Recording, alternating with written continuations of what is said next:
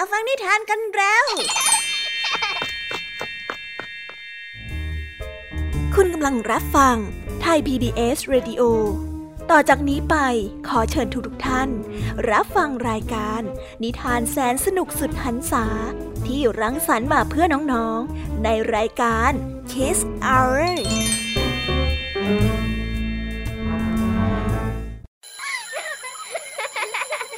โรงเรียนเลิกแล้ว กลับบ้านพร้อมกับรายการ Kiss Hours โดยบรรยาชยโย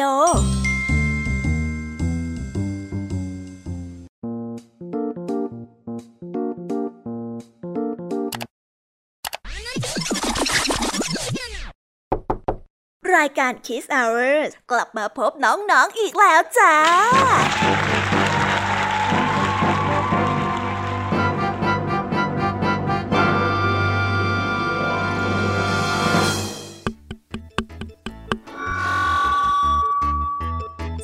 วีดัสวัสดีน้องๆชาวรายการ Kiss Hour ทุกๆ คนนะคะ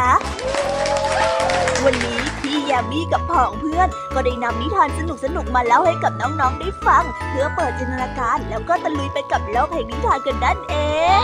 น้องๆคงอยากรู้กันแล้วใช่ไหมล่ะคะ ว่านิทานที่พวกพี่ได้เตรียมมาฝากน้องๆกันนั้น มีชื่อเรื่องว่าอะไรกันบ้าง เดี๋ยวพี่ยามีจะบอกกันเกริ่นไว้ก่อนนะคะ พอให้เรียกน้ำย่อยกันเอาไว้ก่อนนะ ในนิทานเรื่องแรกที่คุณครูไหวได้นำมาฝากกันนั้น มีชื่อเรื่องว่าสี่หัวล้านชนกัน ต่อกันได้เรื่อง ทองแผ่นเดียวกัน ส่วนเรื่องราวของนิทานทั้งสองเรื่องนี้จะเป็นอย่างไรและจะสนุกสนานมากแค่ไหน น้องๆต้องรอติดตามรับฟังกันในช่วงของคุณครูไหวใจดีของพวกเรากันนะคะ วันนี้นะคะ พี่ยามีของเราก็ได้จัดเตรียมนิทานทั้งห้าเรื่องมาฝากพวกเรากันค่ะท่านแน่น้องๆฟังไม่ผิดค่ะ นิทานทั้งห้าเรื่อง นิทานเรื่องแรกของพี่ยามีมีชื่อเรื่องว่า แมลงป่องกับเต่าทอง ต่อกันในนิทานเรื่องที่สองที่มีชื่อเรื่องว่า ชายเรือแตกกับทะเล และในนิทานเรื่องที่สามมีชื่อเรื่องว่า ชายป่วยกับภรรยา และในนิทานเรื่องที่สี่มีชื่อเรื่องว่า หอยทากกับกระจก และในนิทานเรื่องที่ห้ามีชื่อเรื่องว่า หัวขโมยกับแม่ของเขาส่วนนิทานทั้งห้าเรื่องนี้จะเป็นอย่างไร น้องๆห้ามพลาดเลยนะคะ รอติดตามรับฟังกันในช่วงของพี่ยามีเล่าให้ฟังกันนะคะ นิทานสุภาษิตในวันนี้ค่ะ ลุงทองดีกับเจ้าจ้อย ก็ได้เตรียมสำนวนมาฝากพวกเรากันอีกเช่นเคย ซึ่งในวันนี้นะคะมากันในสำนวนที่ว่า ซื้อกินไม่หมด คดกินไม่นาน ส่วนเรื่องราวและความหมายของคำคำนี้จะเป็นอย่างไร และจะสนุกสนานมากแค่ไหน เจ้าจ้อยเนี่ยจะสร้างเรื่องอะไรให้ลุงทองดีปวดหัวอีกนั้น เราต้องรอติดตามรับฟังกันในช่วงของนิทานสุภาษิตจากลุงทองดีและก็เจ้าจ้อยตัวแสบของพวกเรากันนะคะ นิทานของพี่เด็กดีในวันนี้ก็ได้จัดเตรียมนิทานมาฝากน้องๆกันอีกเช่นเคยในช่วงท้ายรายการค่ะ ซึ่งในวันนี้นะคะ พี่เด็กดีได้นำนิทานเรื่อง ใบไม้วิเศษมาฝากกันส่วนเรื่องราวจะเป็นอย่างไร จะสนุกสนานมากแค่ไหน น้องๆ ต้องรอติดตามรับฟังกันได้เลยนะคะ ในช่วงท้ายรายการกับพี่เด็กดีของเราค่ะ โอ้โห เป็นยังไงกันบ้างล่ะคะ ได้ยินแค่ชื่อเรื่องนิทานก็น่าสนุกแล้วใช่ไหมล่ะคะพี่ยามีก็ตื่นเต้นที่อยากจะรอฟังนิทานที่พวกเรารออยู่ไม่ไหวแล้วล่ะค่ะ งั้นเอาเป็นว่าเราไปฟังนิทานทั้งหมดเลยดีกว่าไหมคะ เพราะว่าตอนนี้เนี่ยคุณครูหายใจดี ได้มารอน้องๆอยู่ที่หน้าห้องเรียนแล้วล่ะค่ะ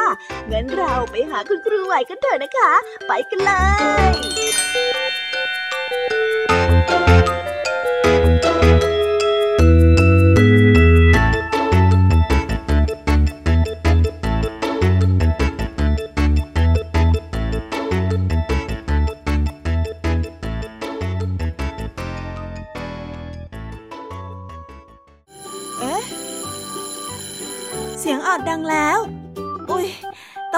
เรียนแล้วล่ะค่ะ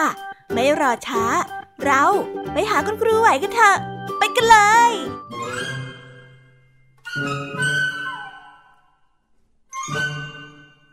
คู่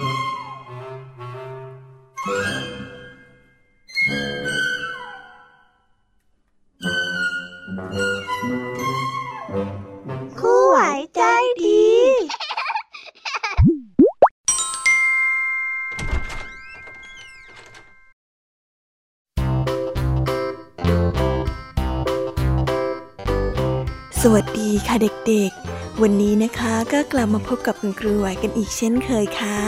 และแน่นอนนะคะ ว่ามาพบกับคุณครูไหวแบบนี้ ก็ต้องมาพบกับนิทานที่แสนสนุกด้วยกันทั้งสองเรื่อง และในวันนี้คุณครูไหวได้จัดเตรียมนิทานที่แฝงไปด้วยแง่คิดคติสอนใจมาฝากเด็กๆกันค่ะ และในนิทานเรื่องแรก ที่คุณครูไหวได้จัดเตรียมมาฝากกันนั้น มีชื่อเรื่องว่าสี่หัวล้านชนกัน ส่วนเรื่องราวจะเป็นอย่างไร และจะสนุกสนานมากแค่ไหน เราไปติดตามรับฟังพร้อม ๆ กันได้เลยค่ะ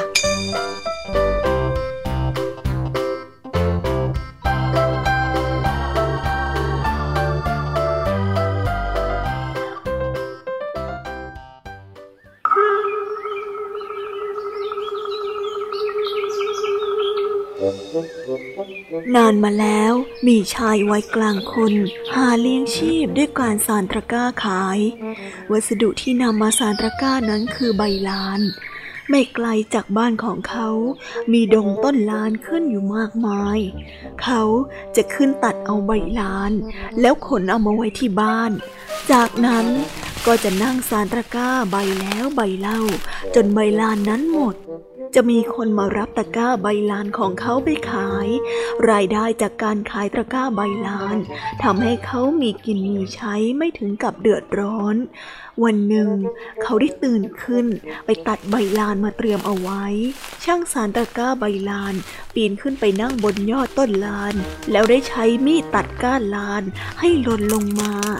ก้านแล้วก้านเล่า ซึ่งใบลานนี้มีลักษณะคล้ายใบตาล แต่ใบลานนั้นจะยาวกว่า ขณะที่ตัดก้านใบลานอยู่บนต้น เขาได้ผิวปากไปด้วยอย่างสุขใจ เมื่อเขาได้ฉุกคิดขึ้นมาว่า อืม คราวนี้เนี่ยนะ เราจะเตรียมใบลานไว้สารเยอะๆ จะได้สารตะกร้าส่งแม่ค้ามากๆ ทีนี้แหละ พอได้เงินมากๆ เราก็จะจ้างคนไว้ช่วยทำงานสักคน แล้วเราก็จะเบาแรงขึ้น ไม่ต้องมาเหนื่อยเองแบบนี้ เรานี่มันฉลาดจริง ๆ เขาได้ตัดใบลานพรางคิดปลื้มอกปลื้มใจ นี่นะ ถ้าหากว่าคนใช้ที่เราจ้างมาทำไม่ถูกใจแล้วก็ เราจะเตะมันแบบนี้ นี่แน่พอคิดได้เขาก็ได้ดีดเท้าขึ้นเตะทันที ลืมตนว่ากำลังอยู่บนต้นลานสูงลิบลิ้วเขาทรงตัวไม่อยู่ ร่างเซทลาพลัดตกลงมาจากต้นลาน เคราะดีที่มือไว คว้าใบลานไว้ได้ จึงเอามือเหนี่ยวใบลานห้อยต่ำแต่งส่งเสียงร้องขอความช่วยเหลือดังลั่นขณะเดียวกันนั้นมีชายคนหนึ่งขี่ช้างผ่านมา เขาได้ยินเสียงร้องขอความช่วยเหลือดังมาจากยอดไม้ จึงได้แงนขึ้นดู ก็ได้เห็นชายสารตะก้าห้อยต่องแต่งอยู่ ช่วยด้วย ช่วยข้าที อ้าว นึกสนุกอะไรถึงปีนไปเล่นห้อยหัวเล่นตัวบนโน้นแล้ว ชายขี่ช้างได้ร้องถาม ไม่ใช่นึกสนุกเลย ฉันหล่นจากต้นลานแล้วคว้าใบไว้ได้ ดึงในห้อยตองแต่งอยู่อย่างนี้เนี่ยช่วยข้าด้วยเถิด ช่วยข้าด้วย ชายสารตะก้าได้ตะโกนส่งเสียงลงมา เออเออ ถ้าอย่างนั้นฉันจะช่วย ยึดไว้ดีๆก็แล้วกัน อย่าปล่อยมือก้อนล่ะ ควานช้าง บังคับช้างให้ไปยืนใต้ต้นลาน เขาได้ลุกขึ้นยืนบนหลังช้าง แล้วยื่นมือขึ้นไปจับเท้าทั้งสองข้าง ของช่างสารตะก้าใบลานอะเออถ้าจะจับ เอออ่าอ่าอ่านั่นแหละนั่นแหละช้างรู้สึกถึงแรงเท้าขวานช้าง ที่กดลงบนหลังของมันแรงๆ ก็นึกว่าขวานช้างเตือนให้มันออกเดิน เฮ้ยเฮ้ยเจ้าช้างเดินนี่ทำไมเนี่ย ช้างจึงได้เดินออกจากจุดนั้น ทิ้งให้ชายสองคนยึดกัน ร่างแขวนต่องแต่งอยู่อย่างนั้น กลายเป็นสองเสียงตะโกนขอความช่วยเหลือออกมาพร้อมกัน ช้างสันตะก้าหนักหน่อย ต้องออกแรงยึดใบลานเป็นสองเท่า เพราะเท้าที่ห้อยต่องแต่งของเขา ถูกควานช้างยึดอีกทีหนึ่ง เวลานั้นบังเอิญมีชาวบ้านหัวล้านสี่คนเดินผ่านมาพอดี เมื่อได้ยินเสียงร้องขอความช่วยเหลือ ได้หยุดมองขึ้นไป โอ้ย โอ้ย ช่วยด้วย โอ้ย โอ้ย ช่วยด้วย โอ้ย ช่วยด้วยช่างสารตะก้าและควานช้างร้องขอความช่วยเหลือช่วยด้วย ช่วยพวกเราทีท่านทั้งสีช่วยเราด้วย เราสัญญาว่าจะยอมไปเป็นคนใช้ของพวกเจ้าจนตายเลย ช่วยเราเถิดนะฮึมพวกเรา เฮ้ย พวกเรา ช่วยเขาหน่อยสิ พวกเขาได้ยอมเป็นคนรับใช้พวกเราจนตายทีเดียวละแหมดีใจจริง ๆ อยู่ดีๆ ก็มีคนรับใช้เนี่ย หัวล้านคนหนึ่งได้ร้องบอก พอดีหัวล้านทั้งสี่คนมีตะข่ายติดตัวมาด้วย จึงช่วยกันจับตะข่ายขึง แล้วยึดจับกันคนละมุม รางได้ร้องขึ้นว่า งั้นยึดไว้แน่นๆนะ เดี๋ยวเราจะช่วยเอง แล้วก็อย่าหลุดลงมาล่ะ คืนล่วงลงมาก่อนเนี่ย พวกเองได้ม่องเท่งแน่ๆ อ้าว ปล่อยมือแล้วทิ้งตัวลงมาในตาข่ายได้เลย เดี๋ยวพวกเราจะจับไว้และเมื่อได้ยินเสียงร้องบอกขึ้นดังนั้น ช่างสารตะก้าได้ปล่อยมือออกจากใบลาน ตูมร่างทั้งสองได้ตกลงมากลางตาข่ายพอดิบพอดี แรงกระแทกลงมา กระตุกชายหัวล้านทั้งสี่พุ่งเข้าชนกัน ศีรษะล้านเหน่งของทั้งสี่คนนั้น กระแทกชนกันอย่างแรง เสียงดังโผล่ดังราวกับมีดเฉาะมะพร้าว ชายหัวล้านทั้งสี่คนกะโหลกศีรษะแตกพร้อมกันตรงนั้นเอง ส่วนช่างสารตะก้าใบลานและขวานช้าง เพียงบาดเจ็บเล็กๆ น้อยๆ พวกเขาได้รอดตาย แต่คนเคราะห์ร้ายเป็นชายหัวล้านหนึ่งทั้งสี่คนที่รับกรรมไปแทน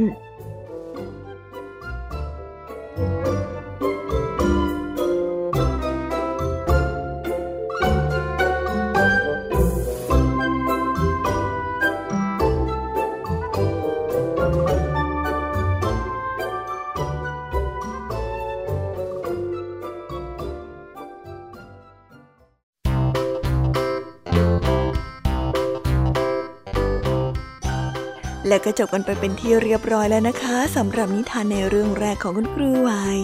เป็นไงกันบ้างคะเด็กๆ สนุกกันหรือเปล่าคะ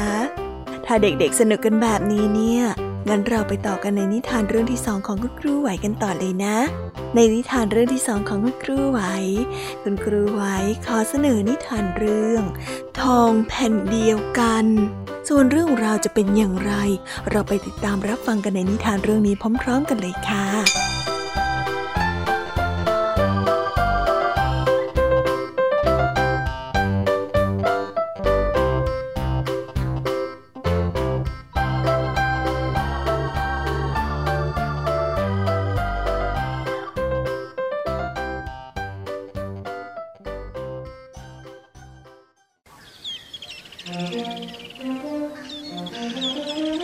ครั้งหนึ่งนานมาแล้ว มีครอบครัวหนึ่งประกอบด้วย พ่อ แม่และลูกชายทั้งสามคนอยู่ในบ้านเล็กๆ เพราะฐานะยากจนมาก หาเช้ากินค่ำต้องทำงานหนักตลอดทั้งวัน แต่กระนั้นก็ยังไม่เพียงพอ ชายผู้ที่เป็นหัวหน้าครอบครัวจึงได้พูดกับภรรยาของเขาว่าอืมเราทำงานหนักขนาดนี้แล้วแต่ก็ยังยากจนอยู่ จะกินแต่ละมื้อยังไม่อิ่มท้อง คนอื่นเขาทำอย่างไงนะถึงได้ร่ำรวยกันอย่างเศรษฐีบ้านนั้น ดูเขารวยเอารวยเอาข้าว่าเราเนี่ย น่าจะย้ายบ้านไปอยู่ข้างๆบ้านเศรษฐีดีไหมจะได้ดูเขาเป็นตัวอย่าง ว่าวันๆน่ะเขาทำอะไรบ้างครอบครัวของเราจะได้เจริญรอยตามแล้วก็ได้รวยเหมือนเขาบ้าง แกว่าอยังไงฮะ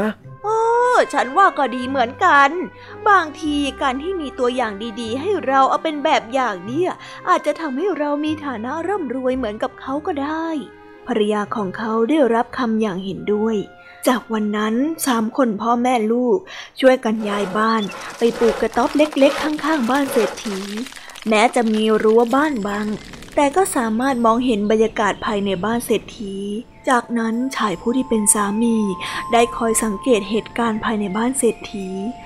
ทุกๆวันเขาจะเห็นเศรษฐีออกมายืนบัญชาคนงาน และคนรับใช้ภายในบ้านไปทำงานที่สวน พวกที่นำเอาสินค้าไปขาย ก็ได้นำเงินมาให้เศรษฐี เศรษฐีจะคิดเป็นทุน เป็นกำไร แล้วแบ่งไว้ว่า ส่วนใดเป็นค่าจ้างคนงาน หรือคนรับใช้แต่ละเดือน ส่วนใดควรที่จะเก็บออมเป็นเงินสะสม การใช้จ่ายเงินของเศรษฐีมีแต่ระบบตรวจสอบได้ ภายในไร่นาที่ปลูกต้นไม้ ปลูกผักก็จะจัดหาคนงานที่รับผิดชอบ มีสัดส่วนไม่ปะปนกัน อาหารประจำวันก็ได้จากพืชและสัตว์ที่เลี้ยงเอาไว้ มีบ่อปลาเลี้ยงเป็ดไก่เอาไว้เป็นอาหารโดยไม่ต้องซื้อ หัวหน้าครอบครัวผู้ยากจน ได้เอาเศรษฐีเป็นตัวอย่าง แม้จะไม่ได้ทั้งหมดก็ตาม ทั้งสามคนช่วยกันเพาะปลูกผัก เลี้ยงสัตว์ในนาและไร่ของตนเอง ถึงจะมีไม่กี่ไร่ แต่ทุกคนก็มีความขยันหมั่นเพียรช่วยกันทำสองพ่อลูกได้ขุดบ่อปลาทำเล้าเป็ดเลี้ยงไก่เหนือบ่อเลี้ยงปลาให้เป็ดนั้นถ่ายมูลลงมาเพื่อเป็นอาหารของปลา ลูกชายช่วยแม่ขุดร่องปลูกผัก ทั้งได้เก็บเอาไว้รับประทานเอง และเอาไปขาย เงินทองได้มาก็อดออมแทบไม่ได้ใช้ เพราะอาหารทุกอย่างไม่ว่าจะเป็นผัก ปลา เป็ด ไก่ ไข่และผลไม้ ล้วนเก็บเอามาจากที่นาและสวนของตนเอง ทุกคนทำงานอย่างเหน็ดเหนื่อย ผลลัพธ์ที่ได้คือ ครอบครัวมั่งมีเงินทอง ไม่เดือดร้อนเหมือนแต่ก่อน จากกระต๊อบเล็กมีเงินสร้างบ้านหลังใหญ่โต มีเงินซื้อที่ดินขยายพื้นที่เพาะปลูกและเลี้ยงสัตว์ ฐานะของสามีภรรยา และลูกชายนั้นได้ร่ำรวยเทียบเท่ากับเศรษฐีคนนั้นเลย ท่านเศรษฐีนั้นมีบุญคุณต่อเรา เพราะเราได้เอาเขาเป็นแบบอย่างในการทำมาหากิน จนทำให้เรานั้นมีฐานะที่ดีขึ้น ข้าว่าถ้าหากว่าเรานำทองสักหนึ่งตำลึงไปมอบให้ก็คงจะดี ถือว่าเป็นการตอบแทนบุญคุณของเขาจะดีไหม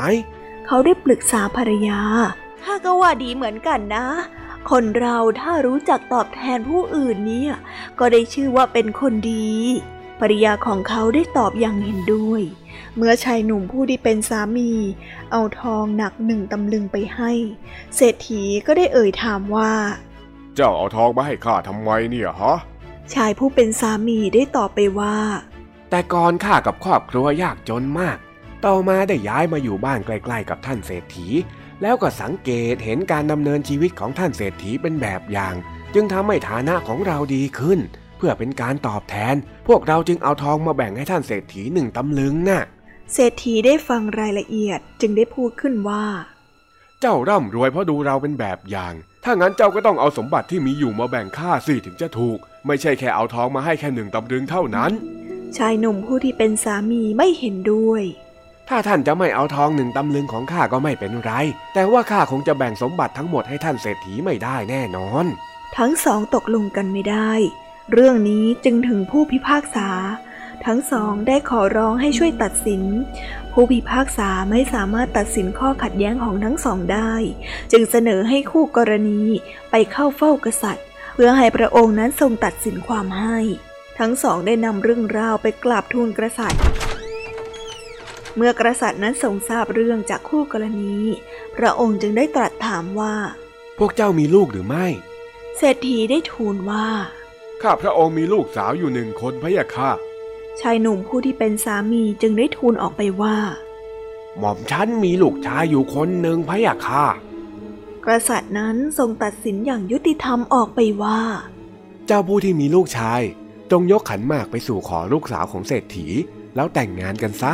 จากนั้นทรัพย์สมบัติของทั้งสองฝ่ายก็จะไม่หายไปไหน แล้วพวกเจ้าก็จะได้อยู่ร่วมกันฉันมิตร ตกลงไหมเศรษฐีและชายผู้เป็นสามี พอใจกับคำพิพากษา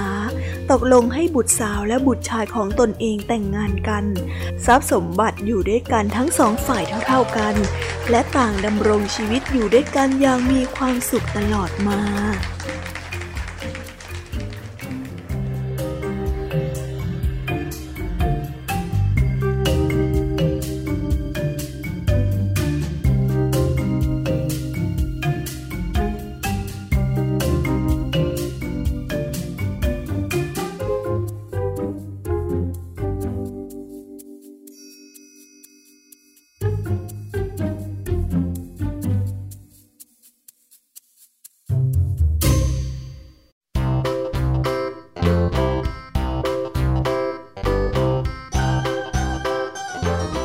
แล้วก็จบกันไปเป็นที่เรียบร้อยแล้วนะคะสำหรับนิทานทั้งสองเรื่องของคุณครูไหว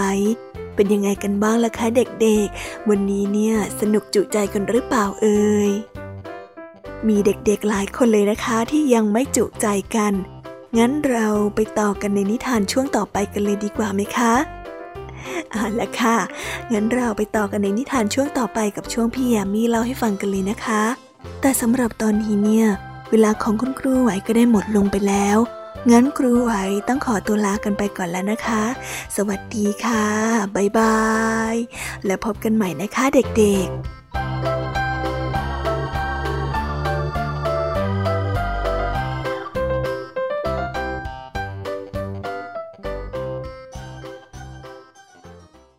เพียงแค่มีสมาร์ทโฟน ก็ฟังได้ Thai PBS Digital Radio สถานีวิทยุดิจิทัลจากไทย PBS เพิ่มช่องทางง่ายๆ ให้คุณได้ฟังรายการดีๆ ทั้งสดและย้อนหลัง ผ่านแอปพลิเคชันไทย PBS Radio หรือเวอร์ไบเว็บ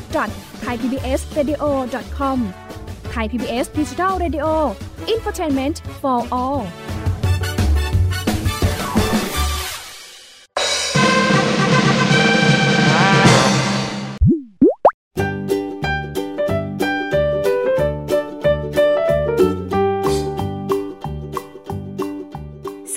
ดสวัสดีค่ะ น้องๆที่น่ารักทุกๆคนของพี่แยมมี่นะคะ ก็เปิดรายการมาพร้อมกับเสียงอันสดใสของพี่แยมมี่กันอีกแล้ว และวันนี้ค่ะนิทานเรื่องแรกที่พี่แยมมี่ได้จัดเตรียมมาฝากน้องๆนนั้น มีชื่อเรื่องว่าแมลงป่องกับเต่าทอง ส่วนเรื่องราวจะเป็นอย่างไรจะสนุกสนานมากแค่ไหน เราไปติดตามรับฟังพร้อมๆกันได้เลยค่ะ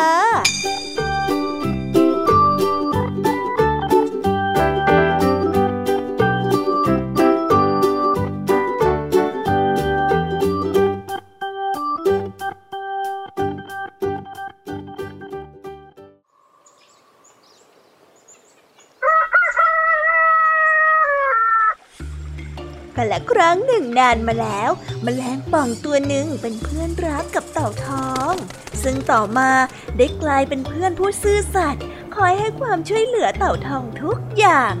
เมื่อเวลาผ่านไปจนกระทั่งวันหนึ่ง เต่าทองจำเป็นต้องข้ามแม่น้ำที่เชี่ยวกราด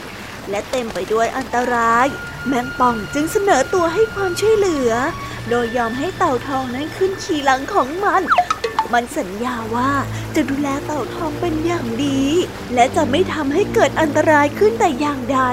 แต่แม้ว่าจะข้ามแม่น้ำได้อย่างปลอดภัย แมงป่องกลับต่อยเต่าทองด้วยเหล็กในที่ปลายหางของมัน เต่าทองนอนร้องควญคางด้วยความเจ็บปวด แล้วพูดกับเจ้าแมงป่องไปว่าอ้ายเจ้าให้สัญญากับข้าแล้ว แต่ทำไม ทำไมทำไมเจ้าถึงต่อยข้า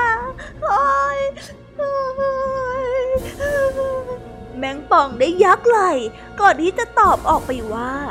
เอ้ย ก็มันเป็นสัญชาตญาณของข้านี่นะอ้ายอ้าย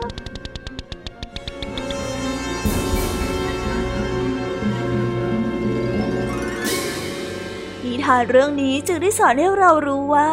คำสัญญาของคนเรานั้น เชื่อแน่อะไรไม่ค่อยได้ นิสัยหรือสัญชาตญาณคือสิ่งที่เชื่อถือได้มากที่สุด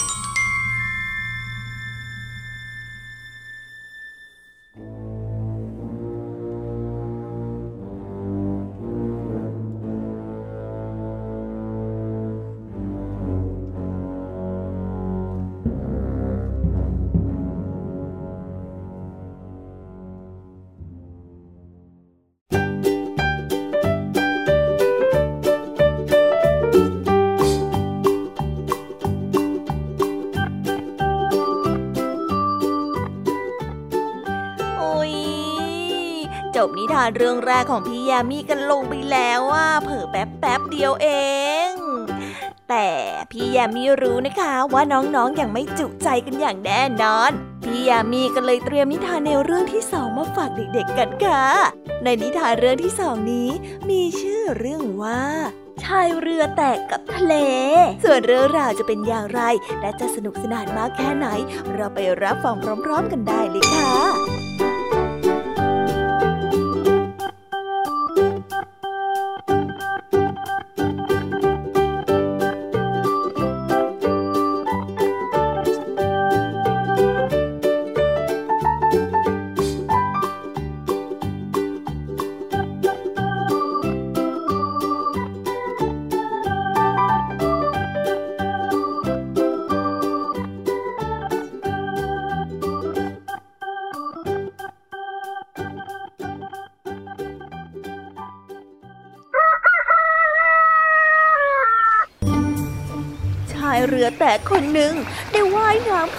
ได้เป็นผลสำเร็จ เขาได้สลบสไลด์ไม่ได้สติ หลังจากที่ลอยคอกลางทะเลอยู่เป็นเวลานานเมื่อเขาได้ฟื้นขึ้นมา จึงมองออกไปที่ทะเลด้วยสายตาที่เต็มไปด้วยความโกรธแค้น เขาต่อว่าทะเลต่างๆ นานา นี่เจ้าทะเล เจ้าน่ะหลอกล่อมนุษย์ด้วยความสวยงามและเงียบสงบ แต่ทันทีที่ข้าแล่นเรือออกไป เจ้ากลับทำร้ายพวกเราด้วยคลื่นสูงและมรสุม เฮ้ย ทำไมพวกเจ้าถึงใจร้ายกับข้าแบบนี้ฮะ ทะเลได้ยินเช่นนั้นจึงได้ตอบกลับมาว่า ท่านอย่าได้โทษข้าเลย มันเป็นเพราะกระแสลมต่างหาก ธรรมชาติของข้านั้นสงบนิ่ง แต่ลมต่างหากแล้ว ที่ทำให้เกิดคลื่น และความปั่นป่วนเช่นนี้ข้าไม่เชื่อเจ้ากลับมาเถียงกับข้าเดี๋ยวนี้ ช่วยพาข้ากลับไปบนฝั่งด้วย นี่กลับมานะ ช่วยไม่ได้นะ เจ้ามนุษย์ เมื่อพูดจบทะเลนั้นก็ได้เงียบหายไป ปล่อยให้ชายผู้นั้นยืนตะโกนว่าทะเลอยู่คนเดียว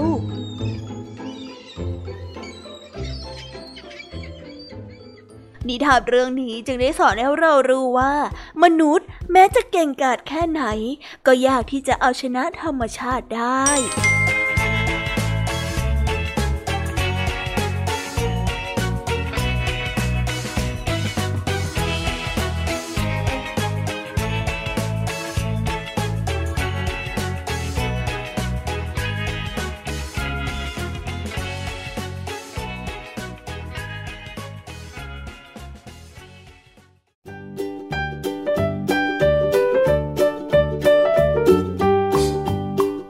และแล้วก็จบกันไปแล้วนะสำหรับนิทานในเรื่องที่สองของพี่ยามี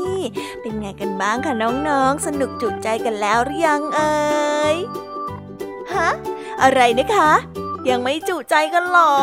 ไม่เป็นไรค่ะน้องๆ พี่ยามีเนี่ย ได้เตรียมนิทานในเรื่องที่สามมารอน้องๆอยู่แล้วงั้นเราไปติดตามรับฟังกันในนิทานเรื่องที่สามกันต่อเลยดีไหมคะ ในนิทานเรื่องที่สามที่พี่ยามีได้จัดเตรียมมาฝากเด็กๆกันนั้น มีชื่อเรื่องว่า ชายป่วยกับภรรยา ส่วนเรื่องราวจะเป็นอย่างไรจะสนุกสนานมากแค่ไหน เราไปรับฟังกันในนิทานเรื่องนี้พร้อม ๆ กันเลยค่ะ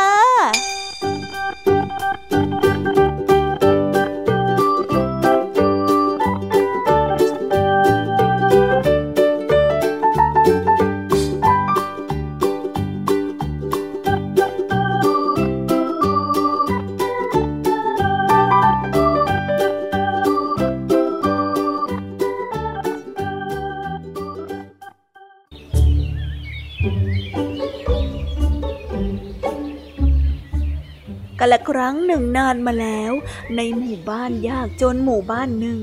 ชายยากจนคนหนึ่ง เกิดอาการป่วยหนักขึ้นมา หมอนั้นกลับไม่อยากมารักษาเขา เพราะว่าเขาไม่มีเงินเป็นค่ารักษา ชายยากจนจึงท้อแท้หมดปัญญา เขาจึงได้ไปบนบานเทพพยดาว่า ถ้าข้าหายสุขภาพดี หรือมีสุขภาพแข็งแรงขึ้น ข้าจะนำวัวร้อยตัวไปถวาย ช่วยให้ข้าหายทีเถิด ภรรยาของเขาได้ยินดังนั้น จึงได้ถามออกไปว่า แล้วถ้าเจ้าหายดี เจ้าจะเอาวัวที่ใดมาตั้งร้อยตัวนะฮะ ชายป่วยจึงได้ตอบไปว่า เรื่องนั้นไม่เห็นจะต้องคิดเลย ไว้ให้หายก่อนแล้วค่อยว่ากัน เฮ้ยให้ข้าหายหายไปก่อนก็ดีแล้ว พี่ต้องทำใจนะ นี่ก็ดึกมากแล้ว พี่นอนพักผ่อนเถอะนะ อย่าคิดมากเลย หลังจากผ่านพ้นคืนนั้น ชายยากจนก็ได้หลับไหล และไม่ตื่นกลับขึ้นมาอีกเลย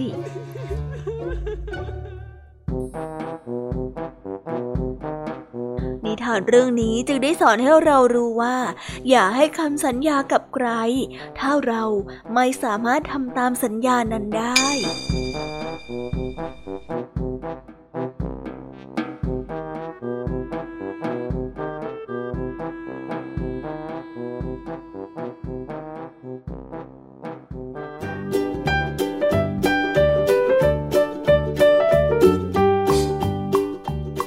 ค่ะน้องๆ ก็จบนิทานในเรื่องที่ 3 ของพี่ยามีกันลงไปเป็นทีเรียบร้อยแล้วนะ น้องๆ พร้อมจะไปสนุกในนิทานเรื่องที่สี่ของพี่ยามีกันแล้วหรือยังล่ะคะ ถ้าน้องๆ พร้อมกันแล้ว งั้นเราไปติดตามรับฟังกันในนิทานเรื่องที่สี่ของพี่ยามีกันเลย ในนิทานเรื่องที่สี่ที่พี่ยามีได้เตรียมมาฝากน้องๆนนั้น มีชื่อเรื่องว่า หอยทากกับกระจก ส่วนเรื่องราวจะเป็นอย่างไร เราไปรับฟังพร้อมๆกันได้เลยค่ะ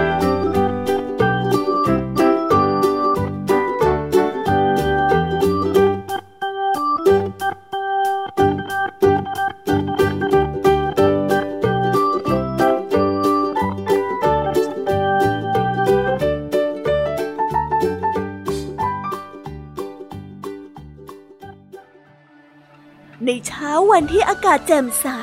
ขณะที่หอยทากคลานอยู่บนพื้นนั้น มันได้พบกับกระจกบานเล็กๆ บานหนึ่ง มันได้สังเกตเห็นแสงแวววาวของกระจกนั้น มันจึงได้ตกหลุมรักในกระจกทันที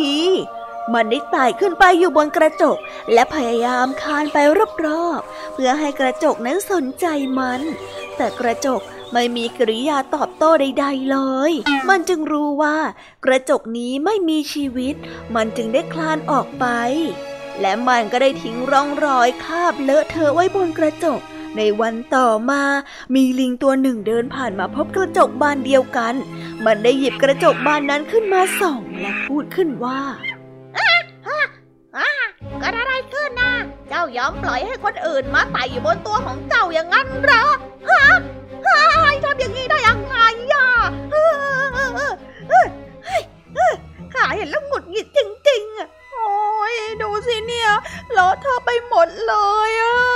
เจ้ากระจกที่รักของฉันน่ะ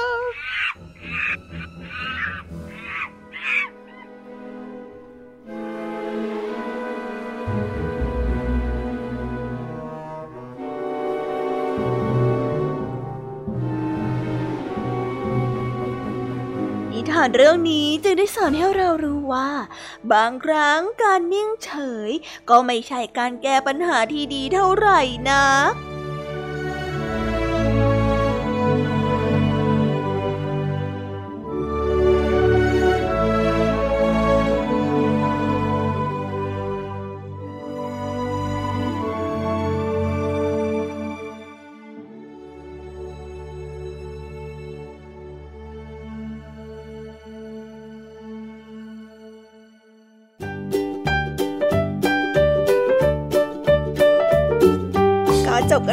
ที่เรียบร้อยแล้วนะคะสำหรับนิทานทั้ง 4 เรื่องของพี่แยมมี่เป็นยังไงกันบ้างคะน้องๆสนุกจุใจกันแล้วหรือยังเอ่ย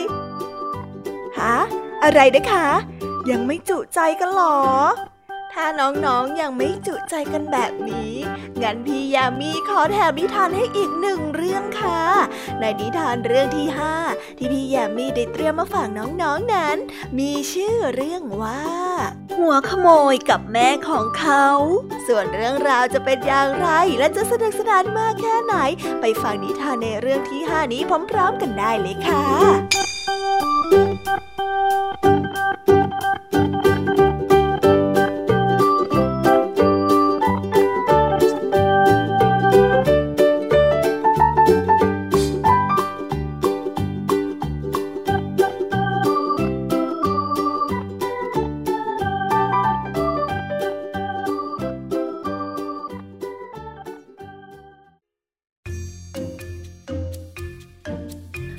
ายคนหนึ่งขโมยหนังสือเรียนของเพื่อนร่วมชั้นนำกลับบ้านมาให้แม่ของเขา นอกจากแม่ของเขาจะไม่ลงโทษแล้ว ยังชื่นชมอีกด้วย ครั้งต่อมา เขาได้ขโมยเสื้อคลุมมาตัวหนึ่ง แล้วนำกลับบ้านไปให้แม่เช่นเดิม แม่ก็ยังชื่นชมเขาอีกครั้งดีมากเลยจ้า ดูสิเนี่ยเสื้อตัวนี้สวยไม่เบาเลยนะลูกนะ ครับแม่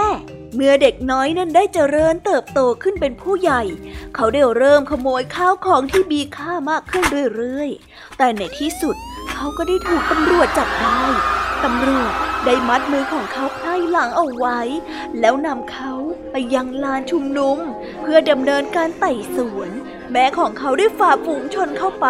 และทุบหน้าอกตัวเองด้วยความเศร้าเสียใจ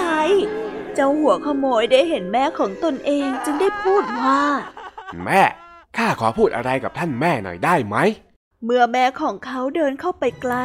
เขาได้กระโดดกัดที่ใบหูของนางในทันทีไอ้นะไอ้นะไอเด็กนี่ แม่ของเขาได้ดุด่าว่าเขาเป็นลูกอักตันยูเขาจึงได้ตอบกลับไปว่า ถ้าหากว่าท่านตีข้าตั้งแต่ตอนที่ข้าขโมยหนังสือเรียนครั้งแรก ชีวิตข้าคงไม่ต้องมาเจอกับความอัปยศอดสูแบบนี้ข้าคงไม่ต้องมาเป็นโจรเพราะคิดว่ามันถูกต้องหรอกแม่ ผิดเอง ฉันผิดเอง คุณตำรวจปล่อยลูกฉันเถอะนะ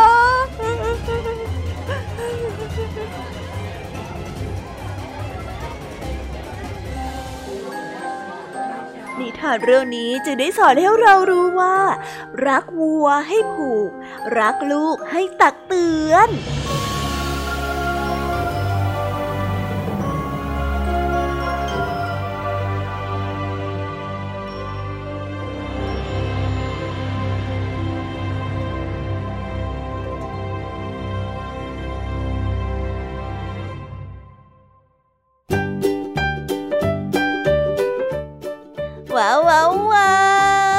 กันไปเป็นที่เรียบร้อยแล้วนะคะสำหรับนิทานของพี่ยามีเป็นไงกันบ้างคะเด็กๆ ได้ข้อคิดหรือว่าคติสอนใจอะไรกันไปบ้าง อย่าลืมนำไปเล่าให้กับเพื่อนๆที่โรงเรียนได้รับฟังกันด้วยนะคะ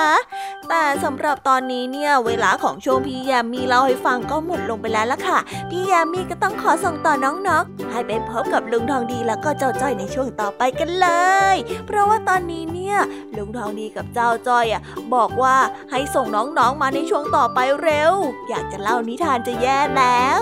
เอาละค่ะ งั้นพี่ยามีต้องขอตัวลากันไปก่อนแล้วนะคะ เดี๋ยวกลับมาพบกันใหม่บ๊ายบาย ไปหาลุงทองดีกับเจ้าจอยกันเลยค่ะ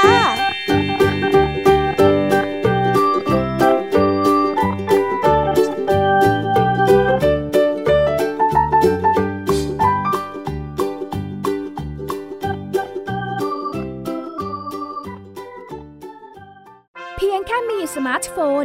ก็ฟังได้ Thai PBS Digital Radio สถานีวิทยุดิจิทัลจากไทย PBS เพิ่มช่องทางง่าย ๆ ให้คุณได้ฟังรายการดีๆ ทั้งสดและย้อนหลัง ผ่านแอปพลิเคชันไทย PBS Radio หรือ World Wide Web Thai PBS Radio .com Thai PBS Digital Radioอินฟอร์ทนเมนต์ for all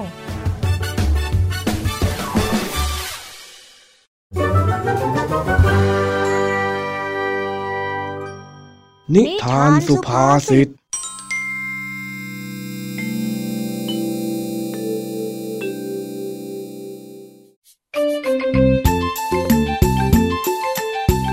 จ้าจ้อย แอบเข้ามาในบ้านของลุงทองดี และกำลังจะแอบขโมยเงินลุงทองดี 20 บาท เพื่อไปซื้อขนม แต่จู่ๆลุงทองดีก็มาถามหากระเป๋าตังค์พอดี ด้วยความที่ว่าไม่รู้ว่าจะทำอย่างไร เจ้าจ้อยก็เลยซ่อนกระเป๋าตังค์ลุงทองดีเอาไว้ที่ตัวเองอ้าวไอ้จ้อย เอ็งมาทำอะไรตรงนี้เนี่ยฮะเรานี่จ๊ะเออ งั้นก็ช่างมัน ไม่มีอะไรหรอก ว่าแต่ เอ๊ะข้าเก็บมันไว้ตรงนี้นี่ว่า จังหวะนั้น เจ้าจ้อยกำลังจะเดินออกมาพอดี แต่ลุงทองดีได้ชิงถามก่อนว่า เฮ้ย ไอ้จ้อย เอ็งเห็นกระเป๋าตังค์ของลุงบ้างไหมฮะ เออเออเออเอมเออจะจะจ้อยอืมไม่เห็นเลยจ้ะลูกทองดีจ๋า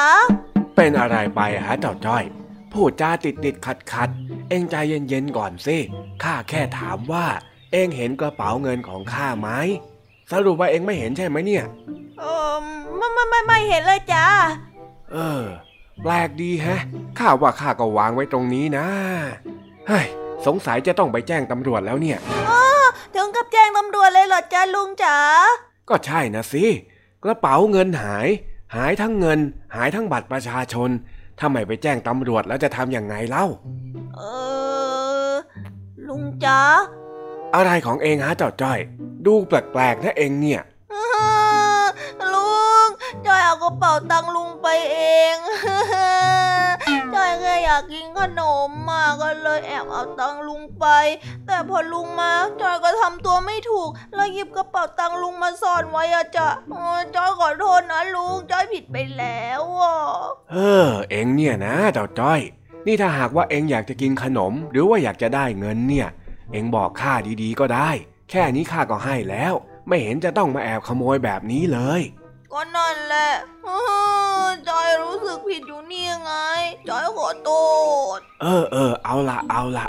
ยังไงซะเองก็ยอมรับแล้วว่าเองเป็นคนที่เอากระเป๋าตังค์ข้าไป ก็ยังถือว่าเองเนี่ยเป็นคนที่มีความรับผิดชอบอยู่บ้าง เอาเถอะเจ้าจ้อยข้าไม่ถือโทษโกรธเองก็แล้วกัน แต่เองจำไว้นะ ถ้าหากว่าเองโตขึ้นเนี่ยเองอย่าทำแบบนี้อีก เพราะว่าซื่อกินไม่หมด คดกินไม่นาน อย่าเป็นคนที่คดโกงหรือขี้ขโมย จงเป็นคนที่ซื่อสัตย์ด้วยล่ะ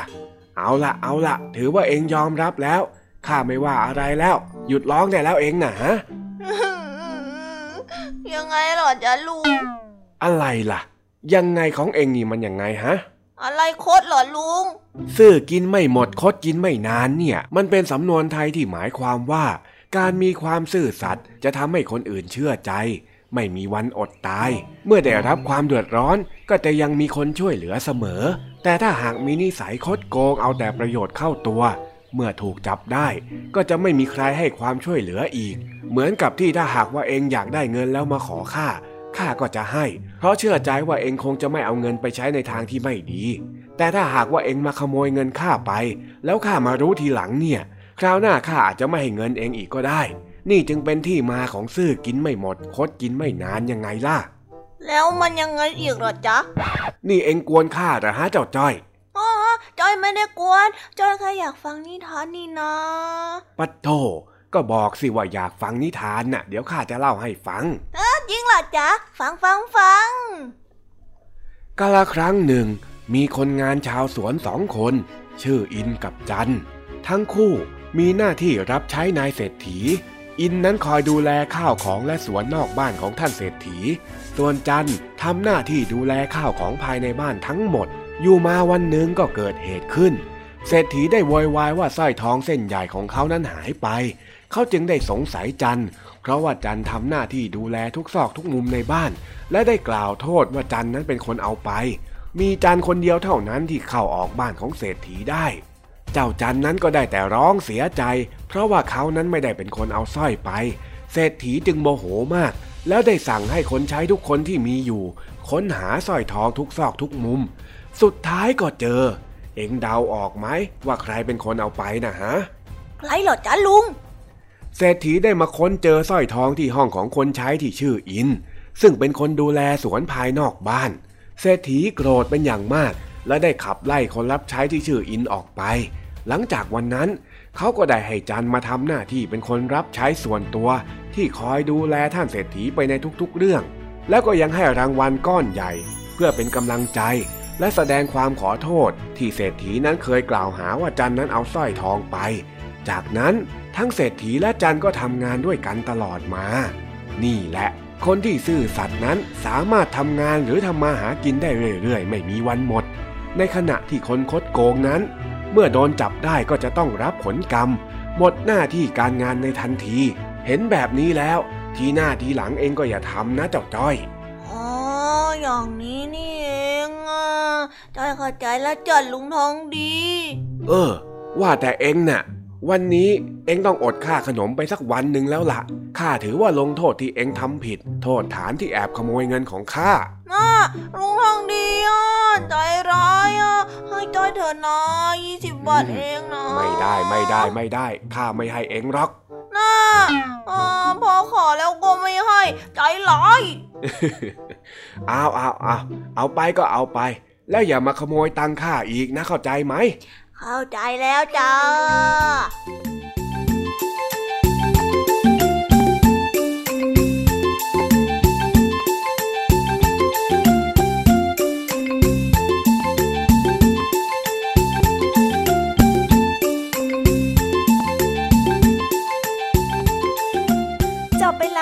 สำหรับนิทานสุภาษิตสนุกสนุกจากลุงทองดี และก็เจ้าจอยจอบปัญหาของเรา แต่เดี๋ยวก่อนนะคะน้องๆอย่าเพิ่งรีไปไหนนะคะ เรายังมีนิทานแสนสนุกจากน้องเด็กดีมารอน้องๆอยู่แล้ว ถ้าน้องๆพร้อมกันแล้ว เราไปฟังนิทานจากพี่เด็กดีกันเลยค่ะ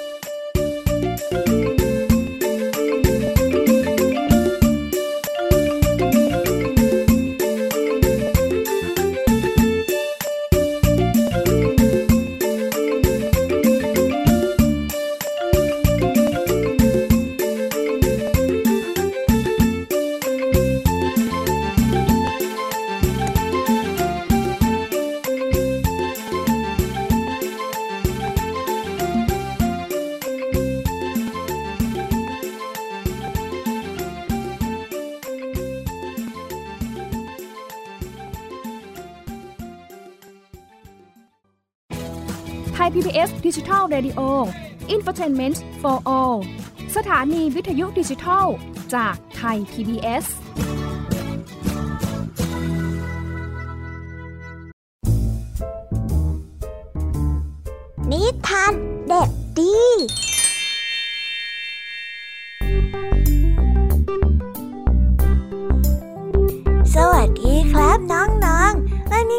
มาพบกับพี่เด็กดีกันอีกแล้ว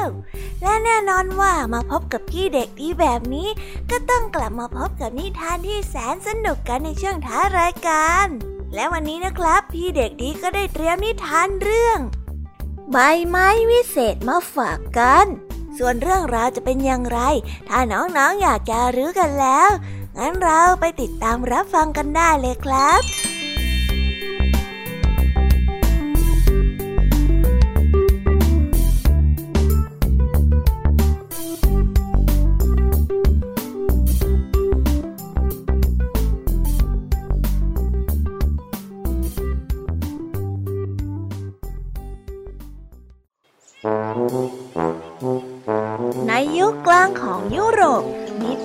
ปราสาทใหญ่ๆหลายองค์ ล้อมรอบด้วยคูน้ำอัศวินทั้งหลายจะฝึกซ้อมอาวุธกันในปราสาทเหล่านี้ โดยมีเจ้านายนั่งดูอยู่บนหอคอยอย่างเพลิดเพลิน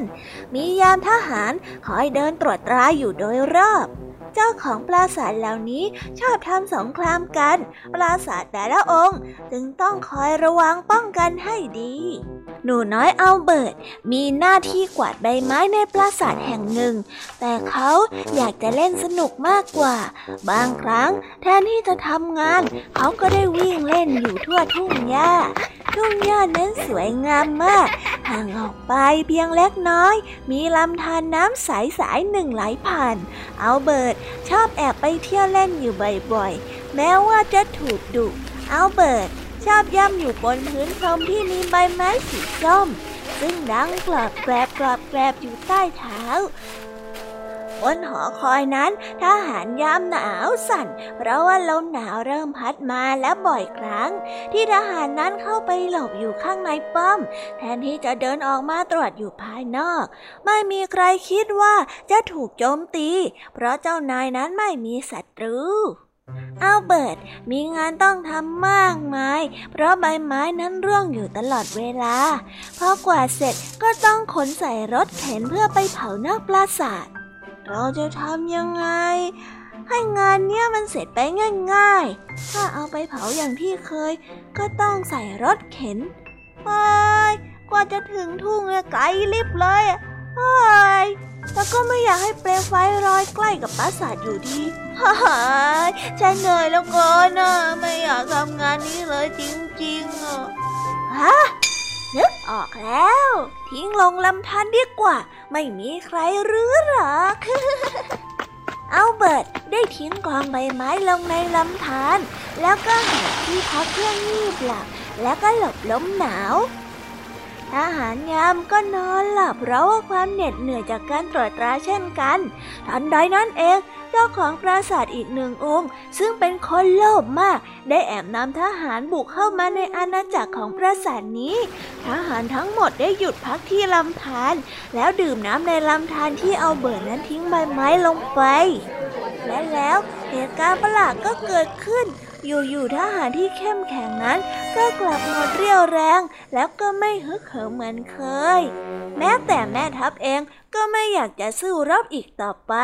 ทั้งหมดนั้นได้สุดตัวลงนั่งและหลับไป เมื่อเอาเบิร์ตตื่นมาเขาได้วิ่งไปที่รำธารเพื่อดูว่าใบไม้ที่ทิ้งไปนั้นถูกสายน้ำพัดไปหมดหรือยัง แต่ก็ต้องตกใจเมื่อพบกับทหารพวกนั้น เขาได้รีบวิ่งกลับไปบอกทหารยามให้รู้ตัว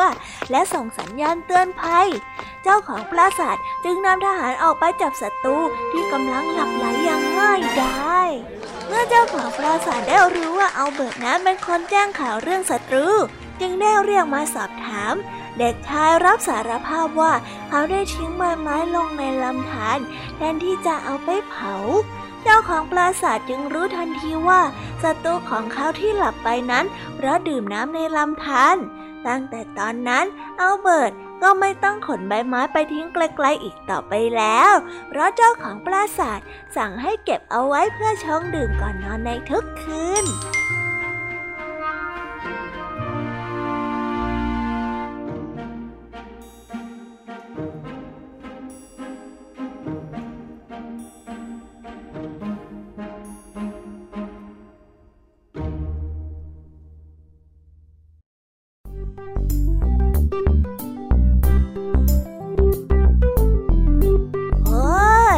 จบกันไปเป็นที่เรียบร้อยแล้วนะครับสำหรับนิทานของพี่เด็กดีในวันนี้ เป็นยังไงกันบ้างล่ะครับน้องๆ สนุกกันหรือเปล่าเอ่ยถ้าน้องๆสนุกกันแบบนี้ เอาไว้วันหลังพี่เด็กดีจะจัดเตรียมนิทานที่แสนสนุกแบบนี้มาฝากกันอีกนะครับ แต่สำหรับวันนี้เวลาของพี่เด็กดีก็หมดลงไปแล้ว พี่เด็กดีก็ต้องขอตัวลาน้องๆกันไปก่อน แล้วพบกันใหม่นะครับ สวัสดีครับ บายบาย เป็นเด็กดีของคุณพ่อคุณแม่นะครับ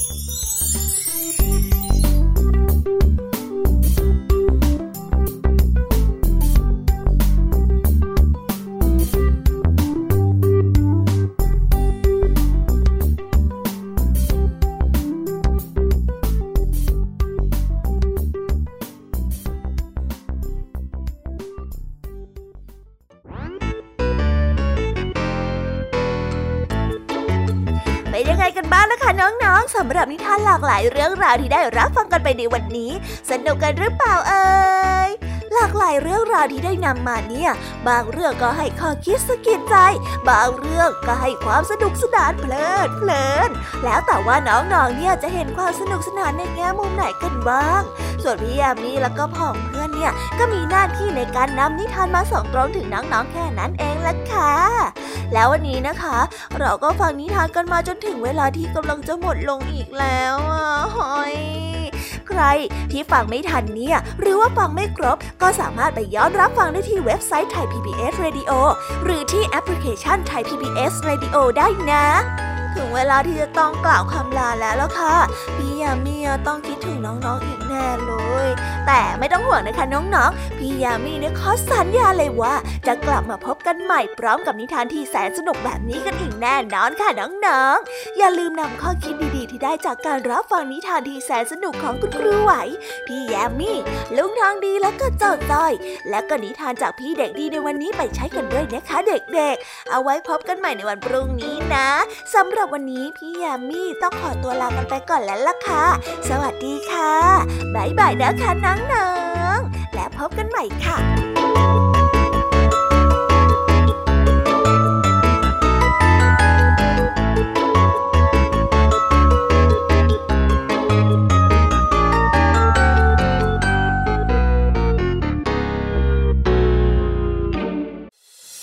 ติดตามรับฟังรายการย้อนหลังได้ที่เว็บไซต์และแอปพลิเคชันไทย PBS Radio